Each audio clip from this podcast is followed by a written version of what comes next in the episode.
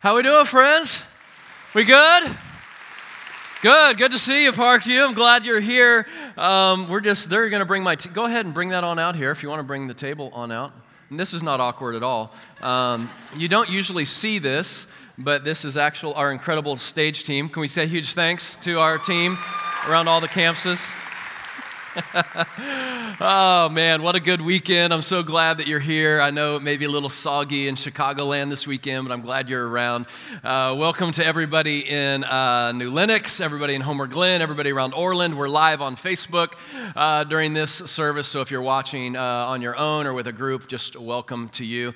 Uh, we're in this series called Should Happens, and it's been really fun over the course of the last few weeks, there's kind of a buzz about this, moving from a should life to a good life. And it's been fun. Thanks for uh, diving into that and posting on different places on social media. And we've also been able to feed a ton, a ton of kids. And, and if you're just jumping in here, realize that the books you see around campus, we're leveraging those book sales to feed kids. And uh, we, we, we've fed thousands, we sent thousands and thousands and thousands of meals. So is that pretty cool? Um, with just book sales. So, um, we'll probably run out this weekend. We have a few hundred left on all uh, the three campuses. So if you're thinking about getting one, this may be your weekend, and uh, we'll just we'll meet our goal and feed all these kids. So really, really, really cool. Thanks for jumping in and being a part of this adventure. Uh, so to get us all uh, thinking about where we're going to head today in our study, let me ask you uh, this: Have you ever run out of gas, like in your car? You're, you're, you're, driving along and everything looks fine. You got maybe a half a tank, and then all of a sudden you look down and it's kind of on empty, and you have no idea what, what happened or what's going on. A few years ago, I was driving around Phoenix, Arizona, uh, where we were living at the time, and I was driving around in this. Uh, it's my 1961 VW camper bus. That's my mobile office. It's literally what I office out of. And I was cruising to a meeting, and I looked down at my gas gauge, and I'm about half full, so it's like no problem. And then, no kidding, honest truth, like two minutes later, I look down again, and it's resting on E. And so I'm thinking to myself, you know, what's going on? And, and I don't know if you do this, but I began to argue with the gas gauge.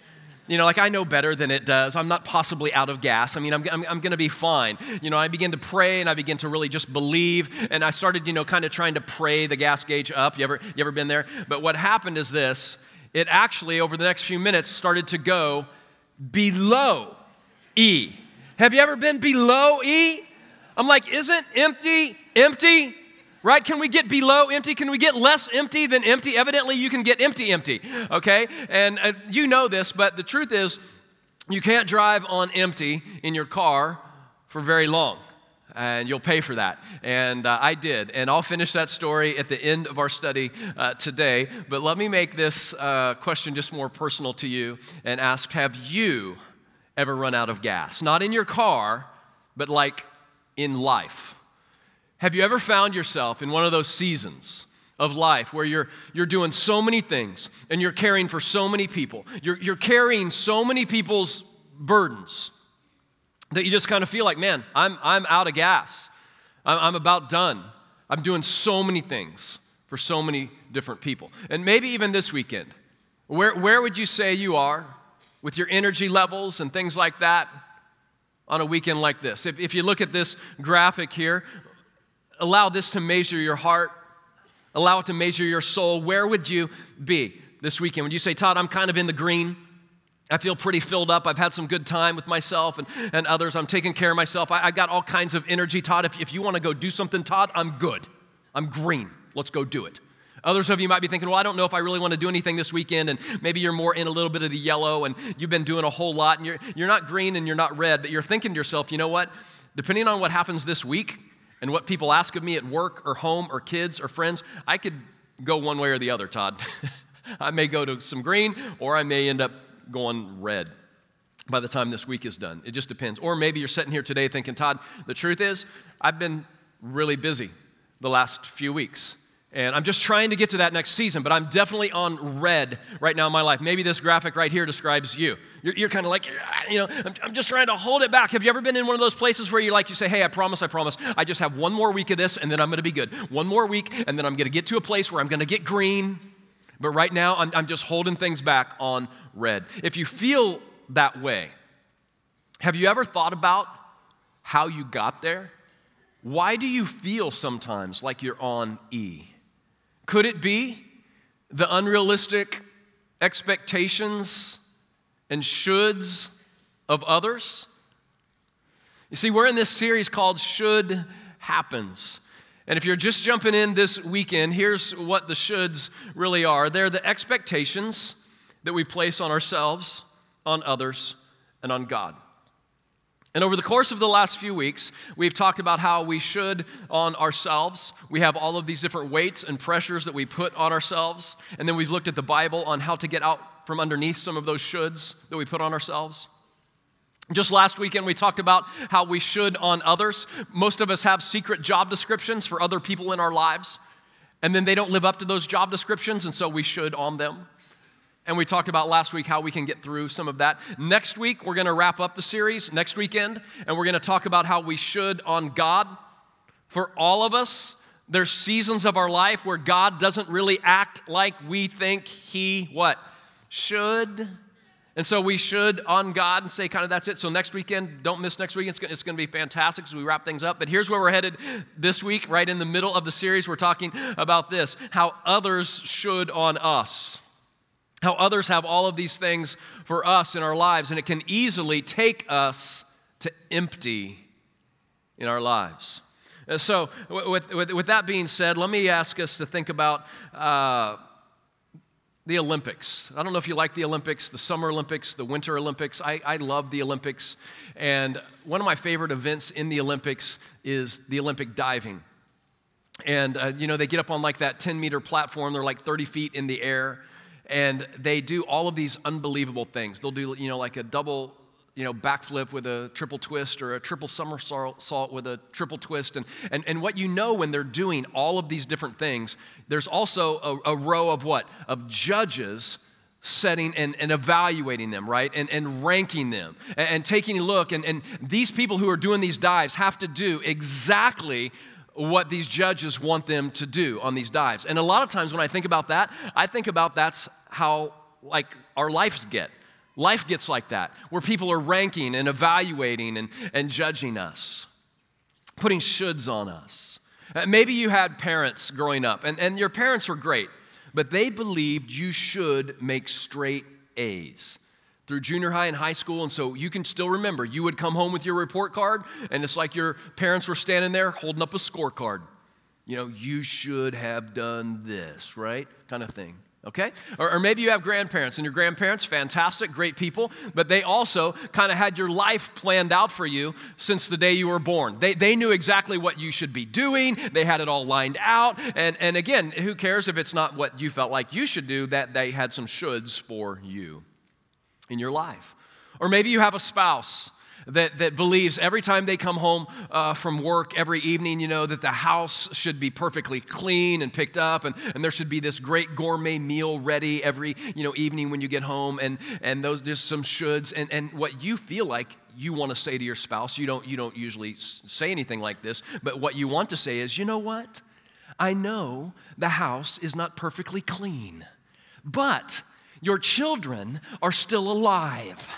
Okay? So, you know, you're welcome. I've had some things going on today, okay? I can't just take all of the shoulds. Or, or maybe you have a friend who's a great friend, but they're kind of, you know, every time they think you should be available to them whenever they ask or they text you, and if you don't text them back in like two minutes, you know, they think something's wrong. Like, I can't believe, you know, are we okay? Do we need to talk? Do we need to get together? And it's been like two minutes.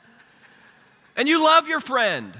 But your friend, to be honest, is draining you with all of those things you should do, and it's taking you to empty in your life.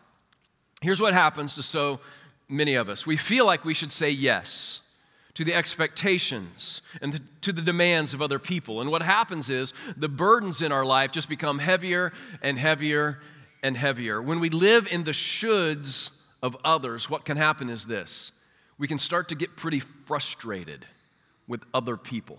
Well, they're telling me I should do this, and I don't really have time to do that. And we can get frustrated with people pretty quick. We can get bitter towards other people in our lives when we start to live in all of their shoulds for us. And as it turns out, it looks like this if you're taking notes.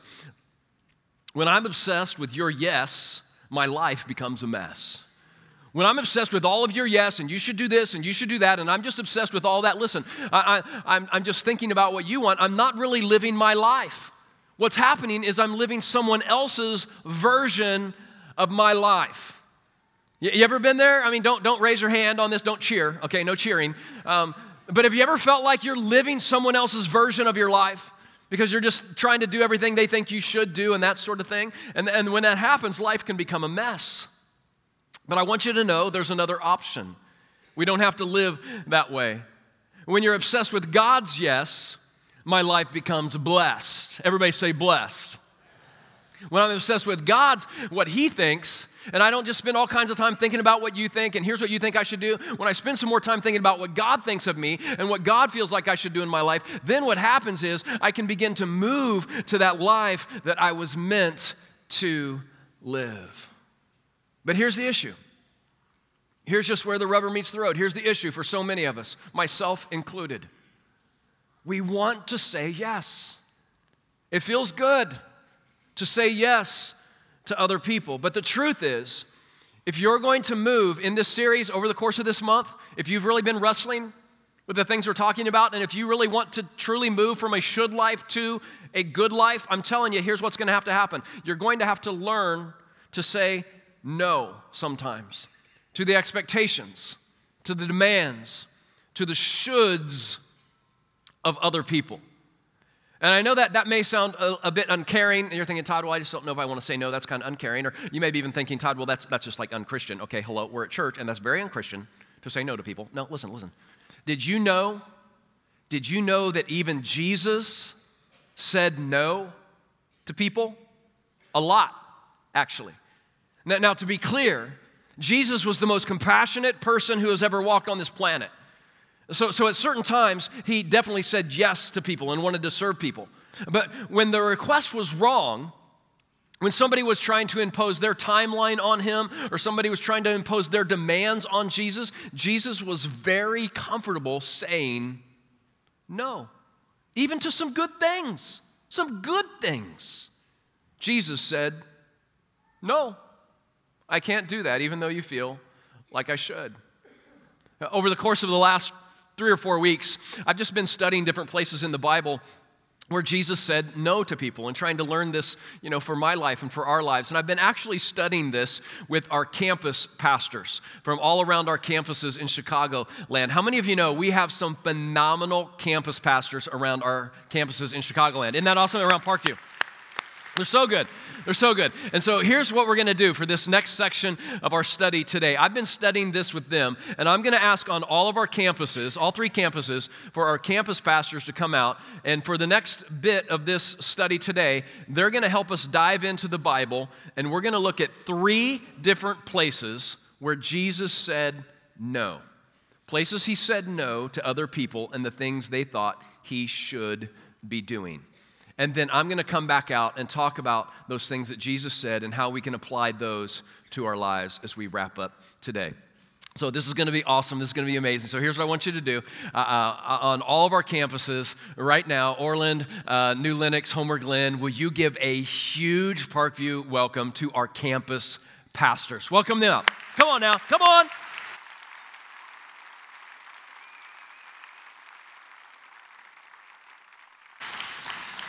Nice. Thanks, Todd. Can we just do that again? It feels awesome. Um, just kidding. No, I'm just kidding. Um, what Todd is actually saying is that um, he was shooting on me for the last three weeks as we prepare for this message. Uh, but it's been really fun uh, to have Todd around. Isn't he just awesome? I'm so grateful to have him. Yeah, we love Todd. Uh, but like he said, what I want to do is show you three scenarios that Jesus found himself in during his life and ministry in which he had to say no. He said yes a lot. Scenarios in which he had to say no to things that on the surface seemed really good, but Jesus knew best. And my prayer is that as we look at the model uh, that Jesus left us, that we begin to take steps out of the should life into the good life. So here we go. Here's the first thing Jesus said no to Jesus said no to his friends. And if I'm honest, this can be probably the most difficult one of them all saying no to a close friend. Here's a scenario Jesus found himself in. It's from Mark chapter 10. Then James and John, and these two are part of his inner circle, some of his closest friends and disciples. Uh, let's go back, thanks. Then James and John, the sons of Zebedee, came to him. Teacher, they said, we want you to do for us whatever we ask. Anybody else have a two year old at home? What do you want me to do for you? He asked. In other words, how about you tell me what I'm committing to before I actually commit to it, right? They replied, Let one of us sit at your right and the other at your left in your glory. Just to give you a little bit of context here, uh, James and John understood Jesus to be king. They had an expectation for what king was, except their expectation for king and Jesus' expectation for king were very different. To James and John, Jesus was gaining a following around him so that one day, by way of military militia, he would take over in the name of God. So when James and John ask him, Can we sit at your left and your right hand? What they're asking is, Jesus, when you come into power, can we be like second and third in command with you being number one, of course? Have you ever had a James and John in your life? Maybe not this extreme, but have you ever had somebody use their relationship with you to get something that they never would have had had they not had a relationship with you? You ever had a friend in your life use their friendship with you to get what they want? And I'm even talking about those asking for a friend kinds of friends like, hey, just asking for a friend, if you have extra Cubs tickets or something. And I was going to make a Cubs joke, but I recognize it's very tense right now, so I'm having compassion on you, Cubs fans. But a lot of us have those friends in our life whose expectations are that our expectations are the same as theirs. But Jesus shows us that we can say no to those friends. Here's how he did it. You don't know what you are asking, Jesus said to James and John. Can you drink the cup I drink or be baptized with the baptism I'm baptized with? In other words, can you go through what I'm going through? We can, they answered. And Jesus said to them, You will drink the cup I drink and be baptized with the baptism I'm baptized with, but to sit at my right or left is not for me to grant. These places belong to those for whom they have been prepared. In other words, no. Your expectations don't have to be mine and they don't have to be God's. Jesus said no to his friends even when it was difficult to do. Second thing Jesus said no to peer pressure and promotions. Uh, there's, a, there's a story that every author who recorded Jesus' life included in their gospel, so you know it's important. And it's a story of Jesus traveling for miles outside of town to a hillside where he was going to preach. And the authors say that over 5,000 people traveled out to hear him speak. And if you've heard this story before, you know where I'm going. And Jesus looks out on the hillside and he recognizes after his sermon was over that there wasn't enough food for dinner for 5,000 plus people. And so he found a boy with some bread and some fish, and he turned that bread and fish into enough food to feed 5,000 people. It was just an incredible miracle. Here's what happened after he did that miracle. When the people saw him do this miraculous sign, they exclaimed, Surely he is the prophet we've been expecting.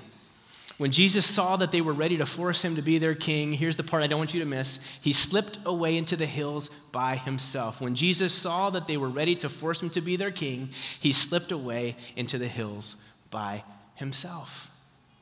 And if you know anything about Jewish history, you know that these people had been longing and praying and waiting for God to show up in their lives. And there he was in the flesh. So, of course, they're going to say, let's put him in charge, let's make him king. Except Jesus slipped away. He said no to something really cool, like being king. You ever been offered something really cool that you just couldn't say no to, even though you knew it wasn't the best thing? Maybe a promotion at work Maybe your boss said, hey, we're going to pay you more, but you're going to be gone for two thirds out of the year away from your family. Maybe you're going through that right now. Maybe a coach saw potential in your son or daughter. And he said, Look, you really should sign them up for my ultra, ultra competitive travel, travel, travel, travel baseball league. You know what I'm saying, though, right? The world around us put these, puts these opportunities in front of us for status and money, and they seem really good at first. Opportunities for our kids to learn and to grow. And how many of you know that opportunity does not always equal obligation? And so I go back to the Jesus story that I shared with you just now, and I realize that these people wanted to make Jesus king. But the funny thing is, he was already king. He didn't come to earth to be made king, he came to earth to be a crucified Savior for the world. Amen? And that means that he knew why he was here. And he was so confident in why he was here that he was able to say no to something like being king. And I'm going to be honest, that sounds really fun to me, being king. That's the second thing Jesus said no to. Third thing Jesus said no to Jesus said no to helping every single person. He helped a lot of people, but he didn't help everyone. And we all have those people in our lives, right? You know those people who are always helping everyone? They're always making soup when you're sick, writing really encouraging notes. They never miss your birthday or anniversary. They visit all of their friends in the hospital. I hate those people too. I hate them. Just kidding. I don't hate them. I'm just jealous that I can't live up to their level, right? And fortunately, Jesus, Jesus shows us that we are not called to help every single person at the expense of our own souls. So I want to I want to show you one more scenario in which Jesus found himself and it's at the very beginning of his life and ministry, the very first chapter of Mark. Here it is. That evening after sunset, many sick and demon possessed people were brought to Jesus. The whole town gathered at the door to watch. So Jesus healed many people who were sick with various diseases and he cast out many demons. But because the demons knew who he was, he did not allow them to speak. He didn't want people to know who he was yet. Before daybreak, listen, before daybreak, the next morning, Jesus got up and went out to an isolated place to pray. If you're anything like me,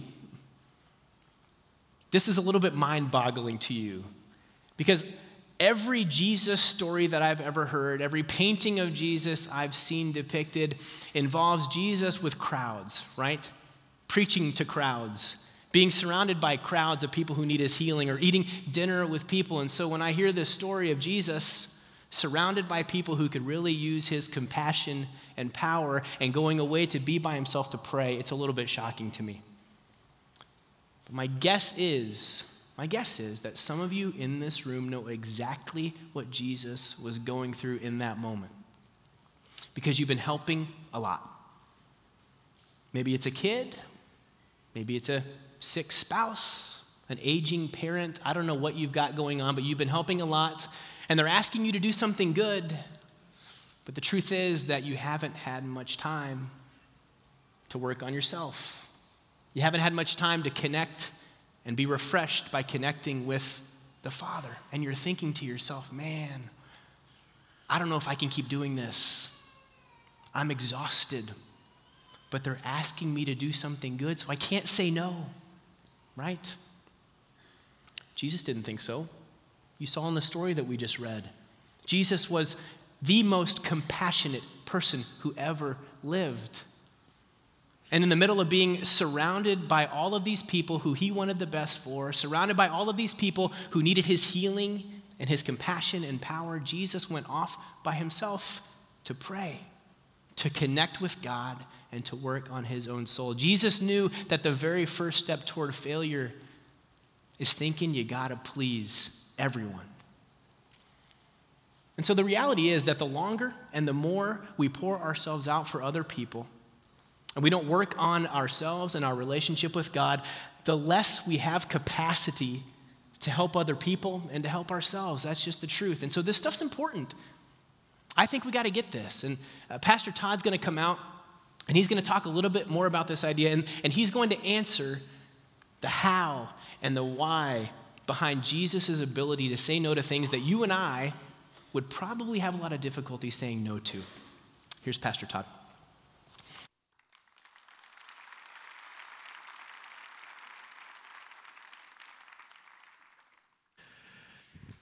Isn't that so great? Can we one more time? Jason, Richie, Nathan, around all of our campuses.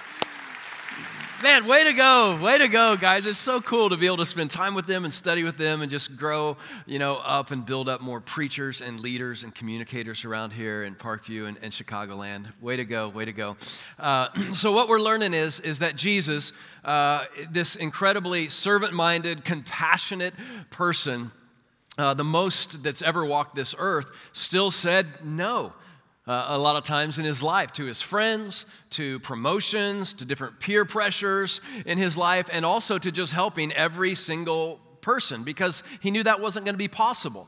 It wasn't sustainable in his life to do that. And, and, what I think we can take from Jesus' life into our life for, for you and I is that even good, loving, generous, compassionate people can and should say no sometimes to other things and to other people. Now, I want to get as practical as I possibly can with us today because I know that saying no is not easy.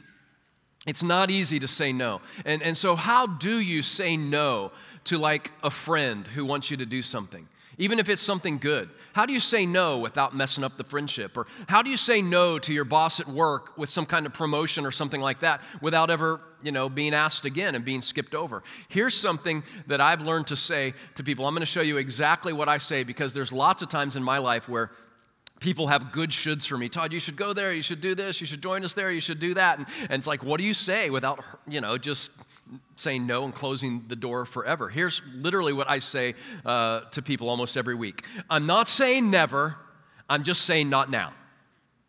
I'm not saying never. Todd, you should do this, or you should do that, or you should be there, or you should go there. And, and I say, okay, that, that's probably good. And here, here's the thing I'm not saying never, I'm just saying not now.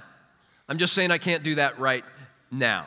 And so what I'm saying is is that there's nothing necessarily wrong with their request. There's nothing necessarily wrong with the should that they want you to do. The problem is it's not good timing in my life. It's a good should, but it's not good timing in my life. So I have to say no for now. Not forever. Just no for now. And what I've come to realize is this, if you never say no to people and try and care for everything, you'll soon realize that you do not have the capacity to care for anything. It's true. Good people, loving people in our lives will, should you to death. They will have all kinds of good things. You should do this and you should do that and you should be there. And, and, and, and it's well meaning, but they will, they will put so many shoulds on you. And here's what you will begin to experience. I promise. You'll begin to feel this in your life compassion fatigue. Maybe you've been there, it's a real thing. It's the emotional stress or the apathy resulting from the constant demands of caring for others. I've felt this in so many seasons of my life because I, I don't like to say no to people, to things, to opportunities, and that sort of thing. And what happened several times, many times actually in my life, is that in my efforts to care for everyone and everything, I soon found myself not able to care for anyone or anything. And it, it's so easy for that to happen. It's not that I didn't care about something, it's that I just couldn't care. I didn't have capacity to give any care to it. Maybe you've been there. You know, you're, you're thinking, man, I really should care more about work, but I just, I, I, I just, I, am numb. I can't care about work right now. Or, or, you come home in the evening and you think, you know what, I, should care more about my family. I should care more about my marriage. I know I should care more about my kids. I should have more energy for my kids, but I have no care left. I, I don't have anything else to give. I just kind of feel numb. And maybe you've been there. Here's what I've learned in 10 years of writing about and wrestling with these shoulds. I've learned that, that even the good shoulds, the good shoulds of others, here's what will happen they will take you to empty really quick. You, there's just not time for you and I to do all of the good shoulds that other people have for you and I in our lives. And here's what you must do you must steward your compassion. This sounds crazy, especially if you've never thought about something like this. This is going to sound just like completely out of bounds potentially to you. Steward your compassion like we know we have to do this with our money. We have to be good stewards of our money. We talk about that because we don't have tons of money, right? We only have limited amounts of money, so you have to steward it. You have to be really careful with it. When it comes to our energy, we have to be good stewards of our energy because I don't have boundless amounts of energy. No, I can't do that. You know, when, when, it, when it comes to just our time, I don't have unlimited amounts of time, so you have to be really, really careful with your time. But when you think about being a steward and being really careful with your compassion and really careful with what you care about, it just sounds crazy. It doesn't sound right. But what we learned just a few minutes ago from our campus pastors is that even Jesus did not have unlimited capacity to care. Even Jesus at times had to say no to others so he could care for himself. And just like Jesus, we need to be willing and able at times to say no to the shoulds, even the good shoulds that other people have for us in our lives. And I promise, I promise, if you want to make that move from that should life and all the weight and pressure to that good life, you're going to have to be okay from time to time with saying no. I'm not saying no, never. I'm just saying no, not now. It's not the right time in my life and be okay with that. Remember where we started our study today? I was out of gas basically in the van. Remember that? Let me finish this whole thing up here. Uh, so I was praying like crazy. I was going to a meeting with somebody for the church, right? And I feel like I'm running out of gas. So I'm, I'm going. I didn't. I, I'm, I'm praying to God. I'm believing that He won't let me run out of gas because I mean I'm going somewhere for Him, right? I'm doing His work. He surely is not going to let me this happen to me. So I'm praying, I'm believing. But what happened is I just I, I, I completely run out of gas just a little ways from the meeting, right on the side of the road in Phoenix, Arizona. It's like 107 degrees outside. I'm trying to figure out if I'm going to push this or what. And so here's what happened. Here's what I realized. You know what? When, when my tank was empty, my tank was empty. It, it, really was. It was empty. And it wasn't that God was upset with me. It wasn't that God was trying to teach me a lesson. It wasn't that God was trying to punish me. It's just that my tank was empty. It wasn't Him trying to do any of those things. It's just that I needed to put more gas in my car. That was my issue. And I think a lot of times in our lives it's the same. We are out of gas in our lives. And God's not upset with you. God's not mad at you. God's not, He's just saying, hey, listen, you need to spend some time caring for yourself so that you can again begin to care for others. And that's okay. Sometimes you need to fill your tank. I want to read here to wrap things up from the last part of chapter 25 in the book Should Happens. This, this is where uh, Tom uh, Should, he's the main character of the book, Tom Should he's talking with his mentor, Hank, and he's kind of getting his mind around uh, these shoulds that we're talking about this weekend. Here's what he says Like Jesus, we can say no. Does this make sense? asked Hank. It does, said Tom soberly. I need to be careful about saying yes to every good thing so I can save energy and have energy on reserve to say yes to the best things. I think we're getting somewhere, Hank pronounced. Yes, this wisdom is filling my tank, said Tom. And they both agreed to talk again next week. Tom remembered how he felt when he had first started letting go of his shoulds, and he wondered if he could feel that way again. You see, what Tom begins to realize here in chapter 25, and many of us have realized in, in our lives, is that even the good shoulds of other people can take us to empty fast. And they may be good things, but we can't do them all. And sometimes we have to say, be willing to say no to the good things so we can say yes to the best things in our lives. Realizing that, that opportunity doesn't equal obligation for us all the time. And that's how we can move from all those shoulds and the should life to the good life. Amen? Amen? All right, let's pray together. God, thanks for today. Thanks for time to come together and sing and study and point our hearts towards you. And God, I know that you know you look down on our lives and you're not surprised. There's a lot of pressures, there's a lot of things that we want to do and other people think we should do. And God, a lot of those things that others want us to do, a lot of those shoulds are really good. They're good things. And God, we really need your wisdom because we know we can't do them all. God, help us to understand what we should say yes to and what we should say no, not now to. God, thank you for your word. Thank you for your son Jesus, who also had to say no sometimes to the shoulds of others. Thank you that we have somebody to model after and learn from. And it's in your son Jesus' name we pray. And everyone says, Amen. Amen.